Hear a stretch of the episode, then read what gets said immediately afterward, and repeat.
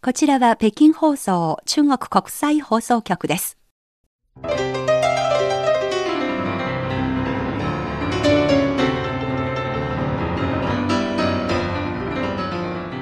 CRI インタビュー今回もブルースに取りつかれた中国人シャオフーさんにお話を伺ってまいります引き続きシャオフーさんに北京放送のスタジオにお越しいただきましたシャオフーさんよろしくお願いしますよろしくお願いします。よろしくお願いします。聞き手は私大正円と梅田健です。今回も3人で引き続きシャオフーさんの音楽の旅、うんぜひ紹介していただきたい一緒に旅したい気持ちですけれども、はい、伺っていきましょう。はい、前回はアメリカでの大旅行の話もすごく印象に残りました。そんなにスケールが大きいとは。しかもまだその影響力が続いているということですので3年前の旅行ですがおそらくこの3年後の今だけではなくこれからも30年とかにわたって影響を及ぼしていくようなそういう大きなブルースの中国のブルースの歴史における大きな出来事に位置づけられるようにあ、そう思いますね素晴らしいです中国ブルース史の中の何年、シャオフーがシカゴにそう。シャオフ一行3人がっていくとかね。そうそうそうそうそうきっとなると思います。まあそんな感じで、まあ、ブルースそのアメリカの旅はまたチャンスがあれば細かいことまで聞きたいんですが、今回はごく最近終わったばかりの中国国内でのこれも大きな旅だったようですね。概要紹介お願いします。えー今年の7月の20 25日からあの2週間渡って、えー、1週間渡って、渡って 時々関西弁が出てきますが、やめられないです それもシャオフーさかんです。大丈夫2ですよ。週間渡って、2週間ですえーね。2週間、えー、と 9, 9個の都市9都市で 10, 10本のライブのツアーもう9都市？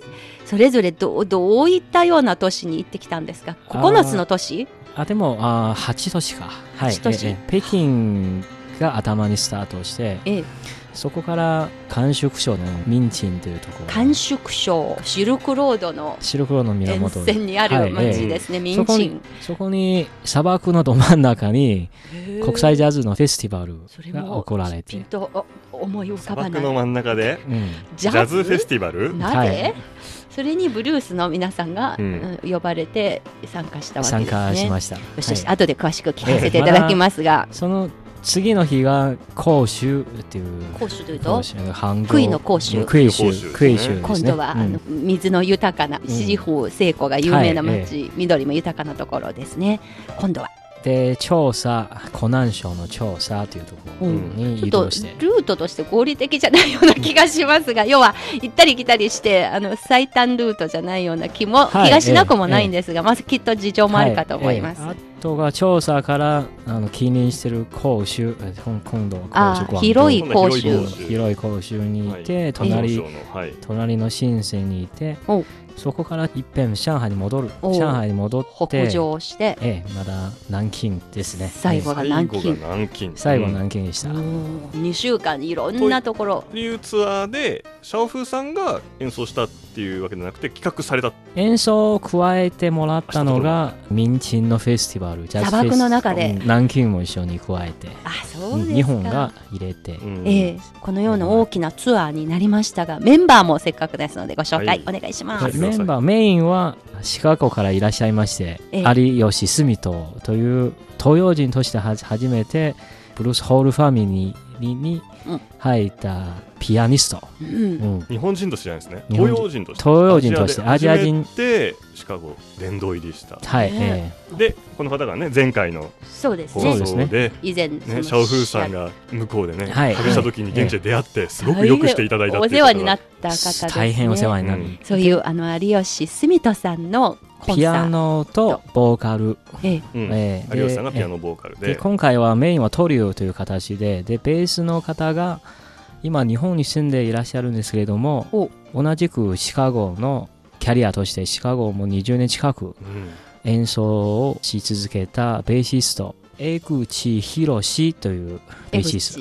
江口さん。るほど。で最後の一番重要なリズム隊の中でドラムを担当していたのが中国のベテランミュージシャンウー・ズジュンというドラマーでした。なるほど、はい、ここの3名がえートリオが今回の目玉ですけれども、はいえ行った先々でまた現地のミュージシャンも一緒に加わったりとかするそういうセッションもありました。そういうセッションはなかったんです。なかった、はい、え目玉がこの3方すごく贅沢に聞こえますけれどうん。豪華なメンバーで顔ぶれですね、ですね。うん、さてさっき気になりましたが砂漠の中のジャズフェスティバルですか、えはい、ジャズフェスティバルですね。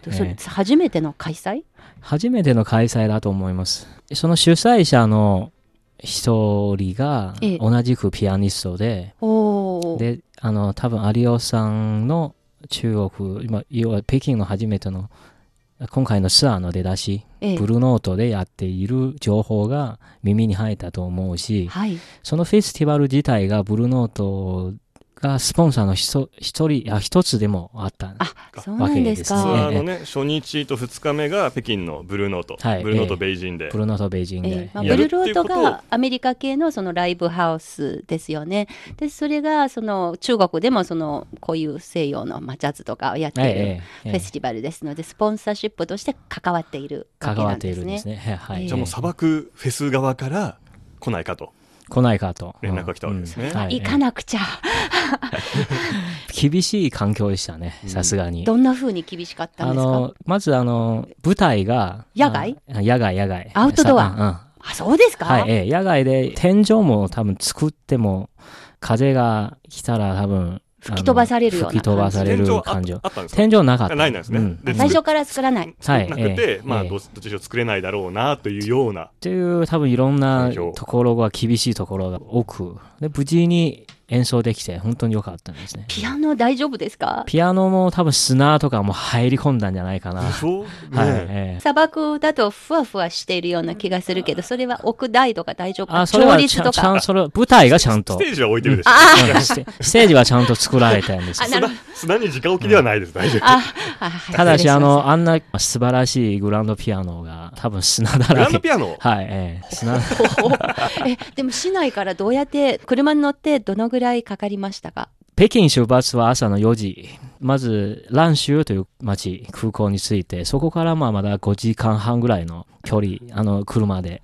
あ、で行って、現空路で甘粛省蘭州に行って、蘭州から車で民賃、民に勤勉の勤と書く地名ですが、民賃という場所までに、そのステージのある場所までに5時間。5時間半ぐらいですね。うん本当に砂漠なんですね。本当に砂漠なんですよ。えーじゃあ飲んだりとか食べたりするものとかは、もう用意されまして。はあええあ皆さんにとって人生初体験のコンサートじゃないかなと思いますが、ほとんどの人にとっては。で、勤勉の人も、客としても結構来ていただいた。どのぐいらい集まりました？3万人でした、えね。3万人ええええらしいですよ。フジロックはどのぐらい来るんですか？フジロー30万じゃない ?50 万じゃないですか？でも1回のあれですよ。ライブコンサートに。フジロックってね全部入れてですよねいやでも3日間でご50万人の規模だと思いますよ。フジロックだとすじゃあると。民賃はもっともっと人が入ってもおかしくないということですね。んですねそのフジロックで考え3日ると。間やればねあら、えーでもその音とかは大丈夫ですか？音とかも結構厳しかったんですね。ややっぱり風が通る通ると、音がマイ風に乗って。マイクにちょっと風に、マイクが拾っちゃう、うん拾っちゃうんですよね。でも悪くはなかったんです、結果的に。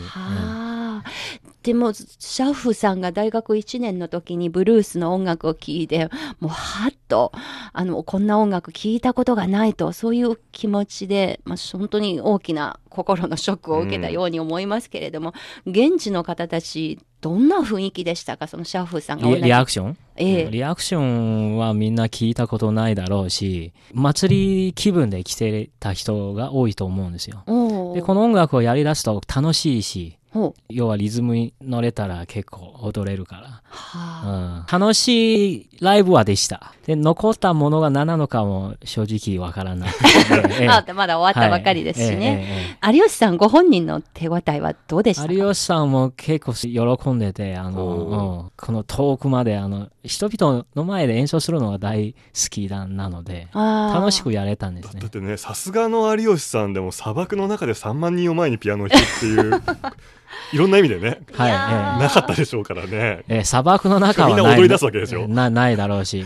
いいですね、えでもそこまで中国のそのつつ裏裏とまで言わないんですがかなりそのお口のところまででも、まあ、西洋の音楽が受け入れられているということでもあるのですね、まあ、まあどこまでそのそれで総括できるかというのがありますが、もしかしたら今回はお祭りとしてみんな集まって、はい。でもそこでね、ええ。さっきもね話したようにシャオフーさんのようにブルースと出会って衝撃を受けた人も心の現れ現れたというか震え、うん。その一人だけでもいたらね、助かるんで、助かるんで、うんあの幸せっていうか、そうですねうん、。やりがいがあったっていう感じ。うん、まあとにかく以前だと想像することもできなかった行事が自分の目の前に現れてしかもシカゴで活躍している日本人のミュージシャンが目の前にうん現れてくると、まあ、皆さん受け入れられるかどうかは別として、まあ、舞台としましてそのお膳立てとしてもうすでにその環境が整っているという点に私が聞くだけでなんかすごく感動しましたけれどもねま。さにね解放されたというかね。ええで主催方から後ですけれども主催者側。主催者から周りの人からええ。も素晴らしいでしたねっっていうコメントはああったんですよね。うん。まあ非常に、まあ、ブルースだとかそういうジャズだとか、まあはい都会の中のライブハウスという、うん。それと結びつけて想像しがちなんですけれどもその可能性がある意味広がりましたね今回は、はい。そのライブを通して。ええ。で世界中にいろんなフェスの伝統もあるし、はい。ええ中国はその部分は確かに遅れてるのは遅れてて、うん。国際ジャズフェスティバル、まあ、日本でも世界中にもどこでも大きな結構毎年開催されるんですね。うん。ええ。うん。じゃあ今回のこの砂漠で開かれる名前ももろにその中国砂漠国際ジャズフェスティバルになっているようですが。直訳するとね。そうですね。すねええ。ええあの中国砂漠国際ジャズフェスティバル。中国砂漠国際砂漠砂漠ってかっやっぱ見ちゃい こいい。もうますよね。砂漠に生まれた以上もしょうがないからそれを生かして何かやらなければいけない、そういう意気込みも感じますけれども。来年以降も開催されそうな雰囲気ですか？される予定があるあるとは聞いてます。うんじゃあきっとオファーが。ねえね楽しみですね、はいええ。まあ、そのいそれ以外の場所はきうん、そうですね。どれも大都会で、まあ、そうですね。湖南省の調査が少し奥地に入っている町ですけれども比較的その中ではこじんまりとしている都会ですけれどそれでもやっぱり大都会ですので、まあ、総じて言えばどうですか？その行った先々で忘れられないエピソードとか。印象的だったと。まあ、今回はあのジャズクラブがメメインというか、はい。まあ、北京の出だしもブルーノートですし、ええ。まあ、ジャズクラブとして世界的に有名なところなんですけども、はい、調査と深セン以外は南京ホールなんですけども全部ジャズクラブだったんで、はい、で行き先が動員が素晴らしくて。ジャズクラブの規模的に言うと200人ぐらいのクラブなんですよ、ええ。でもどこでも満員でしたね。入りきれなかったとこが、えー、杭州と広州でしたね。入りきれなくてお断りまでしてしまあった。上海もそうだったね。上海もそうだったんですよ。やっぱりあのジャズクラブが立ち見という伝統がなくて、う。んえーでもさ最後に仕方なく立ち見立ち席も売るしかない、設うん。まあ、シャオフさんも数々の中国各地でのライブ体験してこられたと思いますけれども、こういう大盛況はそれまでのそのイメージというか体験してきたことと比べてどうですか？今まではもう10回以上もやってきてたし、ええ。もう借金だらけになってるんですけど今は。昔 本当に来るんですよ。アメリカのミュージシャンのライブツアーも来るんですけどもやっぱり経費、経費がやっぱり部分が大きくて。10で回というのがあのシャオフさんががメインになって企画した、企画した。アメリカからのそのミュージシャンのアメリカと日本を込めて、で今回初めてええ利益が出ました、ーいやーおめでとうございますおめでとうございいやいやます大変な努力の賜物でもありますいや人気出なきゃ続けられないですからね。そうですね持続可能性そう持続可能性そうなんですね。あの、まあ、音楽で食っていけるのは大変な仕事ですから、うんと思いますよ、皆さんに感謝しなきゃいけないし、あの、来ていただ、あの、いただいた客とかも。ええうん北京のブルーノートのコンサートにもあの、はいおかげさまで取材でお邪魔させていただきましたが、初日でしたね。はいはですよね。ケンさんは2日通い続けて私はいたと。25、26、2日続けて。ええはい私が行ったその初日ではなぜか見た感じたまたまかもしれないですが若い女性の来場者が非常に多かったような、7割以上は女性でした。7割以上えで、今回のどこでも。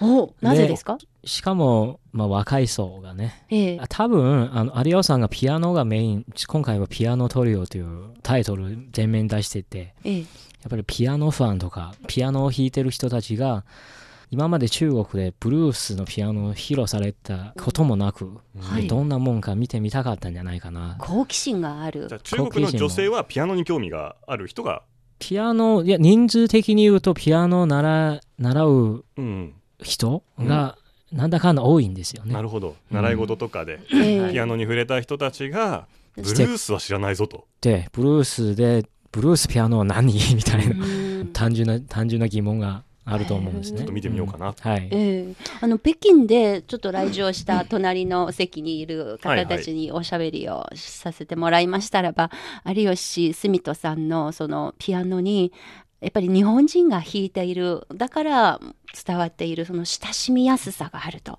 それからその 有吉さんのピアノを聴きながら子供の時にあの見ていた日本の「スラムダンクだとか なぜかそういうアニメの世界がおのずと目の前に蘇ってきたと。聞いてたら、スラムダンクの映像が、出てくるんでなぜすかか、それ、と、有吉さん、ものすごくおしゃべりも好きな方ええ。で、英語とか、ほとんど英語ですけど、可愛いって言われてますよ。この人めちゃめちゃ関西の人じゃない？とかっていあう、ー。日本語がわからない人ですが、はい。ええ日本に旅行したことのある方で、うん絶対この人関西人やんかっていう、あまあ、実際 京都人京都人ですけど まあ、などなど、すごく意外な英語ばっかり喋ってたしその人は日本語喋れない中国人の方なのに、ええ分かっちゃった。見抜いたそうなんですよ。まあ、そういう感想がキャラクターが本当に演奏も含めて気持ちの良いとても人なんですね。楽しいコンサートではありますね。北京ではそういう方たちが多かったようですけれども、他の地方では来場者の皆さんとおしゃべりするチャンスありましたか、しますします。あの、どうだった？とか、なんでこのライブ来た情報のか、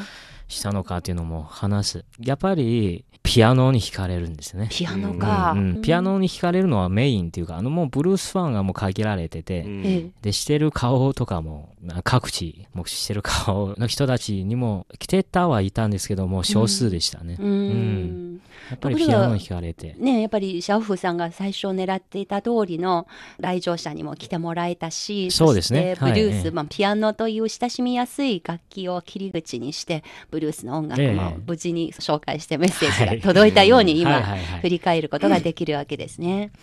とてもいいことですね。うん。うん。まあ、この中でもフィナーレとなっている最後のツアーの目的地南京。南京、はい。では、これはある南京地元で開催されるフェスティバルに参加をしまあ、て自分が主催者の一人として、おシャオフーさんが、ええ。ええ。去年も北京でブルースフェスティバル、まあ、室内小規模のは主催したんですけども、今年が北京じゃなくて南京にも同じようなフうん。ェスティバルをやろうかなという考えがあって、うんで、それであの、有吉さんがちょうど来るタイミングも良くて、ううんん、南京にも同じようなフェスティバルをやろうと思いました。うんじゃあこれは複数のアーティストが複数の6組ですね。それは中国の中国のが 5, 5組と有吉さん。有吉さんうん、有吉さん。はうい。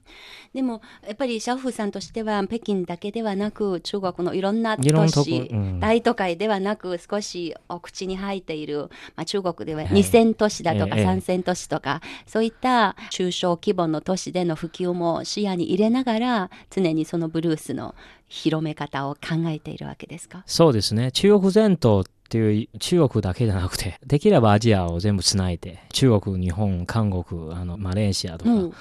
東南アジアも入れてね。ほうほうほ最終的にそういう風に回れたらいいなっていうのはずっと描いてて、で、まず中国の、中国全島で一番大都市がなんだかんだ若い層の人たちが多いところなので、そこにまず回ってて、ええ。もし次回があればもうまだその大都市じゃなくて全然ちょっと離れていくとこも行こうかなというふうには考えてます。はい、えやっぱりそのブルースを新しい交流の言語にして各地をつなげることができるとそういう壮大な夢も描いているのですね。ーうん、壮大。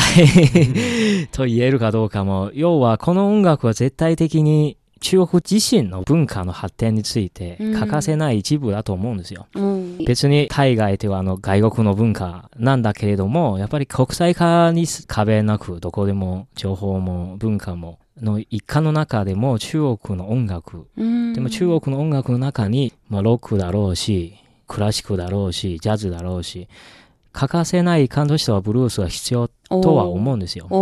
で、やっぱり日本はもう発展早いから60年代からもう70年代の出だしはブルースブームというブームがあったんですけども、それで日本のミュージシャンが海外にいて、今も本当にシカゴで言うと、有吉住人さんとか菊田さんとかの人たちがもう日本人と見られてなくて、あミシシッピやテキサスやルイジアナからいろんな有能のミュージシャンがシカゴに集まるわけよ。で、ただ単に有吉さんや菊田さんや東洋の日本から入った人しか見られてないんです。別にアジア人、日本人、中国人とかじゃなくて、うんミュージシャンミュージシャンねですね。うんそこに必ずとは言わないんですけども、中国でかその席にいないと悲しいとこなんですよね。特にシャオフさんのようなブルースをもう心の奥底から愛してる人にとってたまらない現実ですね、うんそれを。それもあるし、で冷静とかねあの普通に考えると、やっぱり今、国際社会なんですからね。ええで、外国にもちろんいろんな人行くわけだし、で、認められるものは何なのかと言ったら、やっぱり教室の部分があると思うんですよ。ううんん、別にどこが偉いとかじゃなくて。はい。ええ。まあ、ブルース限らず、ジャズもロックもそうだし、向こうの音楽ですからね。で、現代音楽って言ったら、そこしかないし。うんで、クラシック抜いてポピュラー音楽と言ったらそこしかないし、そこで世界にして認められるにあたって、やっぱり向こうのものをわからないと、それ認めくれないのも、そういうとこかな。うんなるほどね。でも逆に考えますと、今の21世うん紀、21世紀。えーうんに2019年はいのそのええ今の北京、今の中国はいはい。は、そのブルースにとりまして、例えばどういったような社会の現実でもいいし、あるいは中国だからこそブルースの世界もっと豊かにする可能性がどういうふうに感じているのですか？中国からの発信の中で。うん、今、正直模索中、ブルース、中国がブルースがやり出したというか、先輩たち、90年の後半、90年代の後半、もうブルースのミュージシャンも出てきて、あ、反転だと。か。反転とか、あの、ジャンリンとかええ。で、そこから今までも全部模索中なんですね。うん。で、やっぱり外国の文化ですし、ええ。カルチャーもあるし、ええ。いかに中国人にふさわしいとか、中国人の心が打たれるような音楽をののがずっと悩んでるんですよ。うん僕じゃなくてもミュージシャンたちもそういうふうには考えてるし先輩、たちもみんなはい、みんなそうなんでしたんじゃないかな。やっぱりあの中国という限定され、要は自分が自力で何かを突破しないと。ただ、まあ、モノマネは、まあ、初期はモノマネですけどね。まあ、モノマネから始まってて、でね。最後の最後は必ず形として中国ならの、うん。ならではのものが生まれない限りでは難しいんじゃないかなっていう。ん。で、今、確かにこの音楽の、どんな客が来るかといったら、やっぱり外国に暮らしていた経験のある人とか、うん。要は外国文化に触れてた変な話要はおしゃれの人たちが多くて。うん、ちょっとハイカラ的な、はいええそういう、ええもうすでに知ってる人っていうそうなんですね。そこが限られた層う。んメインだしでも一般人にどう伝えていくかには自分らの家庭、ううん。ん、自分らのこれからやる仕事。の課題課題。ええ。ですね。ええ。なるほど。まだ答えが導いてなくてですね。やっぱり中国語で歌う歌詞が中国語にしてブルースといったらもう現代のクラシックみたいなものでおー。スリーコードであの和和声も決まられたところも多くて。でもヒット曲今な百何十年のヒット曲の中でも同じ曲はないわけですから、うん。うん、同じようには聞こえるし同じ和声使ってて同じスリーコード使っててもやっぱり違うものが生ま生まれてくるわけだし、うん。でそこにいかに中国のたくさんの人に理解してもらえるような工夫するにはまだ模索中。うん、もうすでに先頭に立ってやってる人ももちろんいいる。ことはいる。うんいやー、でも、ケンさん、シャオフさんの話聞かせてもらいますと、中国人でそのブルースにハマっていて、ブルースのあの音楽を仕事にしている、そのやっている仕事にしている以上、ちゃんとその自分の立ち位置というか、自分の置かれている場所のことも含めて、しっかりとした自覚を持ってる点、とても深い印象を持ちました。そうですね。ええモノマネとかじゃなくやっぱりその中でどうやって中国らしいスタイルを確立できるのかというのは、まだ答えが見出せてはいないんですけれどもでもそれを一つの問題意識として持ち続けているという点、ちゃんと考えてらっしゃるようですね。まあ、そういうことで一つ素朴な質問がありますが、なぜその同じく西洋の音楽現代音楽ですけれどもロックだとかが先に中国の方に受け入れられた逆にそのブルースが今になっててもようやくスタートしたばっかりっそれは、あの、多分聞いている皆さんが分かる通りっていうか、あの、歴史的な問題。中国のポピュラー音楽、歴史から言うと戦前は多分ニューヨークも日本も負けてないと思うんですけどね。あええまあ、ええ例えば上海だとかそういったようなええええ。台とか、で、やっぱりあの、後の歴史問題で、ちょっと途切れたんですね。うん。文化として。あうん。の、い世の中で一番発展してる時期が中国はそこから外されたというか、うん。自ら途切れたというか、で、ようやく改革開放が始まって、その、その時点は70年代の後半、80年代の出だし、ええ。それが、あの、世界中の音楽の発展からすると、ヘビーメタルの最盛期なんですよあね。ーそもの当時の音はいええ。楽を一番強く、う、でも最初に入ったのはやっぱりディスコなんですよね。そうでしたうん。ね、ディスコなんだかんだ、もう黒人音楽の領域に入るんですけども、ええ。で、一般人に触れられたのが、ロックと、まあ、ポピュラーな分野でも、マイケル・ジャクソンみたいな、うんまあ、ね。大ヒットした大スターの部分が多くて。うん、あの時点でもう、要はブルースやジャズやソウルやファンクや、あの後のディスコやら、フォークもそうだし、もうすでに過ぎた時期。あその世界的な現代音楽の流れから、うんうんは発展の中にはいなか参加していなかったわけ。で、今の中国の、なんていうの、先にロックが入ってて、みんな、ロックに惹かれて、やっぱりあの、真実っていうか、要は、いろんな意味でちょっと言いづらいんですけども、ロックに惹かれて、ロックが流行った。にしても、でもロックのルーツっていうか、どうなのかという,、と、やっぱりジャズとかブルースのとこに行かないと、うん音楽の深みはないわけよ。幅は広いかもしれないんですけども、やっぱり深さが欠けると不安定。未だになぜ中国人のポピュラー音楽で世界中に認められた人がいないかと言ったらそこが一番の要因じゃないですか。うんうん。ちょっと皆さんブルース聴けよとか、そういうのじゃなくて、な自然の流れで、ロックもやったし、ロックのルーツに触れてもいいんじゃないかみたいな流れで一番いいんですよ。別に、押し込んで、あの、うん。ブルース聴け、ブルース聴け、そういうのじゃなくて、うん。えー自然に、日本もそうだったんじゃないですか。で50年代とか60年代の日本日本のミュージシャンたちが。やっぱり先にロックが入ってて、ローリングストーンズやあのビートルズが入ってて、チャックベリーやエルヴィスとか入ってて、彼らのルーツがブルースなんだという発見があったこそ、日本がブルースブームを起こったわけですから、うん。そこでベースにしてまだ自分の文化に植え付けっていうか、あの、そこをベースにしてまだ創造、あ創作。うんええだから、ベースがあって、だんだんだんだん上にいて、自分らしい音楽を作られたと思うよ。なるほど、ええで、そこがないと、あの、いきなり小学生もいてない、高校もいてなほい、いきなり、あの、大人になった人がパーンと大学に掘り込んだ人のような感じですよ。うんうん。で、そこは、まあ確かに偉そうに聞こえるんですけれども、できたらいいな、な部分だけですよ。まあそのシャオフーさんのお話聞かせてもらいますと、まあ、中国の改革開放始まって40年過ぎましたが、はい。いろんなものが、まあ、上辺のものを通り越してどんどん深いレベルへと進化していく、うん。まあ、その経済の分野もそうですしライフスタイルもそうですしで同じくその音楽の分野でも同じような課題に今ぶつかっていてそうなんですね。そしていろんはない方たちも本当に自発的にうん。自分たちの自主的に努力をして、それに接近していこうとする若者たち、うん。かなりいるということをシャオフーさんの話を通してとてもよくわかりました。はい。CRI インタビューブルースに取りつかれた若者。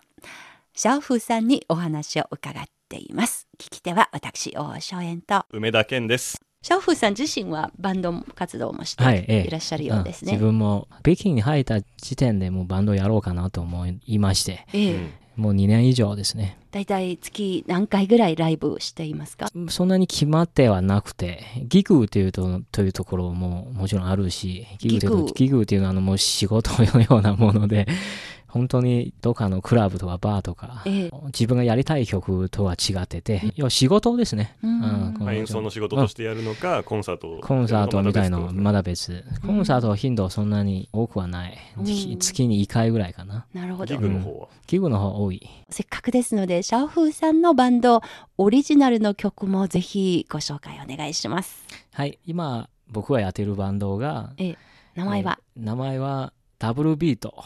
ダブルビート。ダブルビート。うんうんメンバーは5人。で、5人ドラムとええボーカルは女性。お女の子お。と独特のブルースバンド。ブルースバンドって男性ばっかり多い。男性だらけっていうか男性ばかりですね。ああ、うんそれ意外ですね。気づきませんでしたが。ええ特に一曲聴いてもらいたいなっていうのが、ええもしあれば、30歳っていうの、30歳という。30歳。30歳というタイトルの曲を聴いていただけたらいいなと思うんです。はい。これ、はいシャオフーさんは作詞作曲にも関わっていらっしゃる曲ですか？作曲と言いながらも多分ブルースはどれにも近いようには聞こえてくるはずです。ええで、そのアイディアを僕は出しました。こういう風にアレンジしたら面白いんじゃないかなっていうところが。ちょうどメンバーの皆さんも30歳前後の方たちですか？30歳、いや、バラバラですね。30歳以下と40代のもあいます。はい。あ、じゃあ一番シャオフーさんの気持ちにぴったりのこの曲ですね。はいええ30歳お聴きください。はい。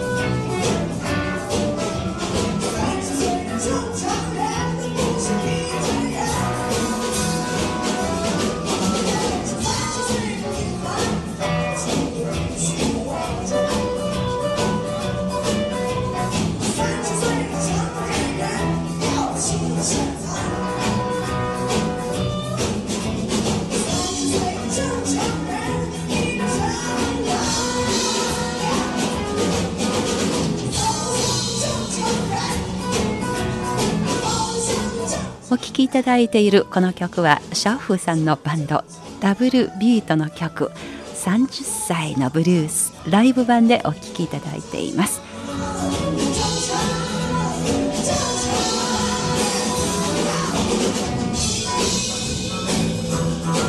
さて引き続きシャオフさんです。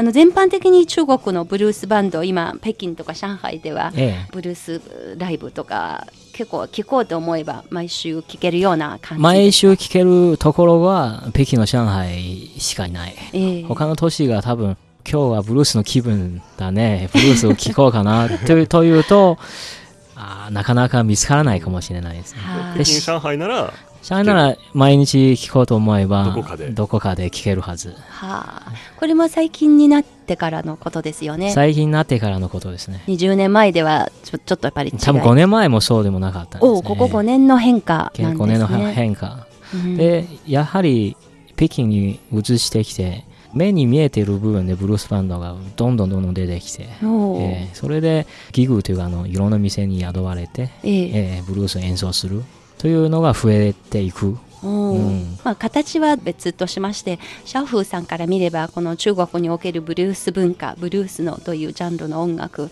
これからも、まあ、そういうツアー広がもっていく努力はします。願望というか贅沢なもの、うん広げればいいなという心ですね。えーシャオフーさんは食べていけそうですか？この道今いやでさっきも言いましてあの損ばかりですからね。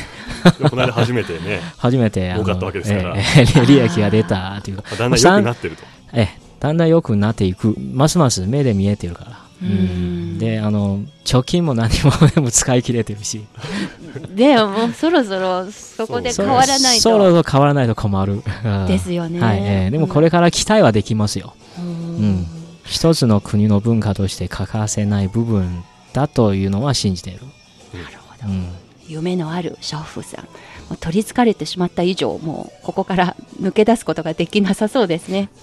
抜け出したくもないし、はい。ずっとね 使ったままでいたいと、はい。ですよね、はい。はい。このブルースが中国においてはもう生き物のようでどんどん変化もするし、成長もしているということをシャオフさんからその話を聞いてとてもそういう印象を受けました、はい。まあ、成長し続けている中国のブルースですのでまた時間が経てばまたシャオフさんに最新のことが聞けることをそうですね。楽しみにしています、はい、いええ。ケンさんはどうですか？このシャオフさんのシリーズの取材を通して。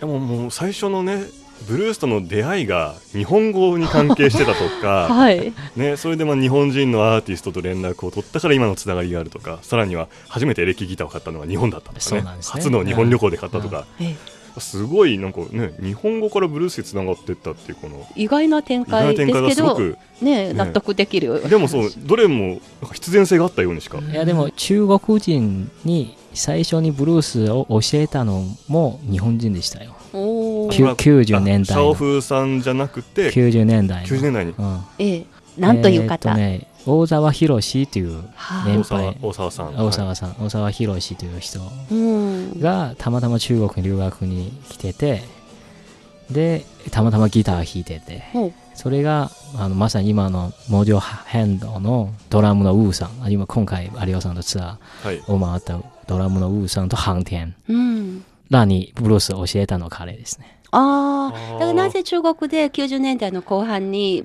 アルバムまでリリースされるようになったかというと、大沢ヒロ博シさんのおかげでもある。うん。やっぱり深く関わってるんですね。すごいなこれは日本人近は近代中国史と一緒ですね。そう日本人は知っておくべきことですよね。だと思いました私でもその時代は経験してないからまあ聞いた話なんですけども、はい。でも彼の弟子というか弟子を名乗る人が多くてお。あのやっぱりそう考えると大恩師なんですね。うんうん。大沢さん。で全部は全部ええ。とは言い切れないんですけども多分最初にミュージシャンであの音楽をやってる人たちにこういうふうに演奏すればブルージーになるんですよっていうのは 教えたのは彼だと思う。うその大沢さん、たまに中国にいらっしゃることはありますか？去年会いました。はあ去年が北京で主催してたフェスティバル。に来ていただいたんですね。うんまだお若い方ですよね。71になって、ええいや、こういう私たちの知られていないようなところで中国と日本いろんなことを媒介にして、実は大変濃密な関係がですでに築かれているということでもありますね。そ。してねそういったなんていうか伝説的な人とかはいある意味ブルース史に残るような人たちとどんどんねこう行動力でつながりを作ってしまうシャオフーさんもすごい。アクティブさがすごいだって今話出てきたいろんな人たちとみんなもう今お知り合いですもんね。ライブに呼んだりとか、ねえ。いやーガイドしてもらったりとか どうか持続可能的に事業をやり続けてください。ぜひね、はいぜひこの活動を続けていただきたい、ええはいでも行動力のあるシャーフさんでますあ、ので、皆さんも応援してください。はい、ぜひラジオをお聞きの皆さんもこの中国のブルースのことをこれからも見守っていただければと思います。本当にシャーフさんも何度もシリーズで放送させていただきましてありがとうございました。あ皆さんありがとうございました。ありがとうございました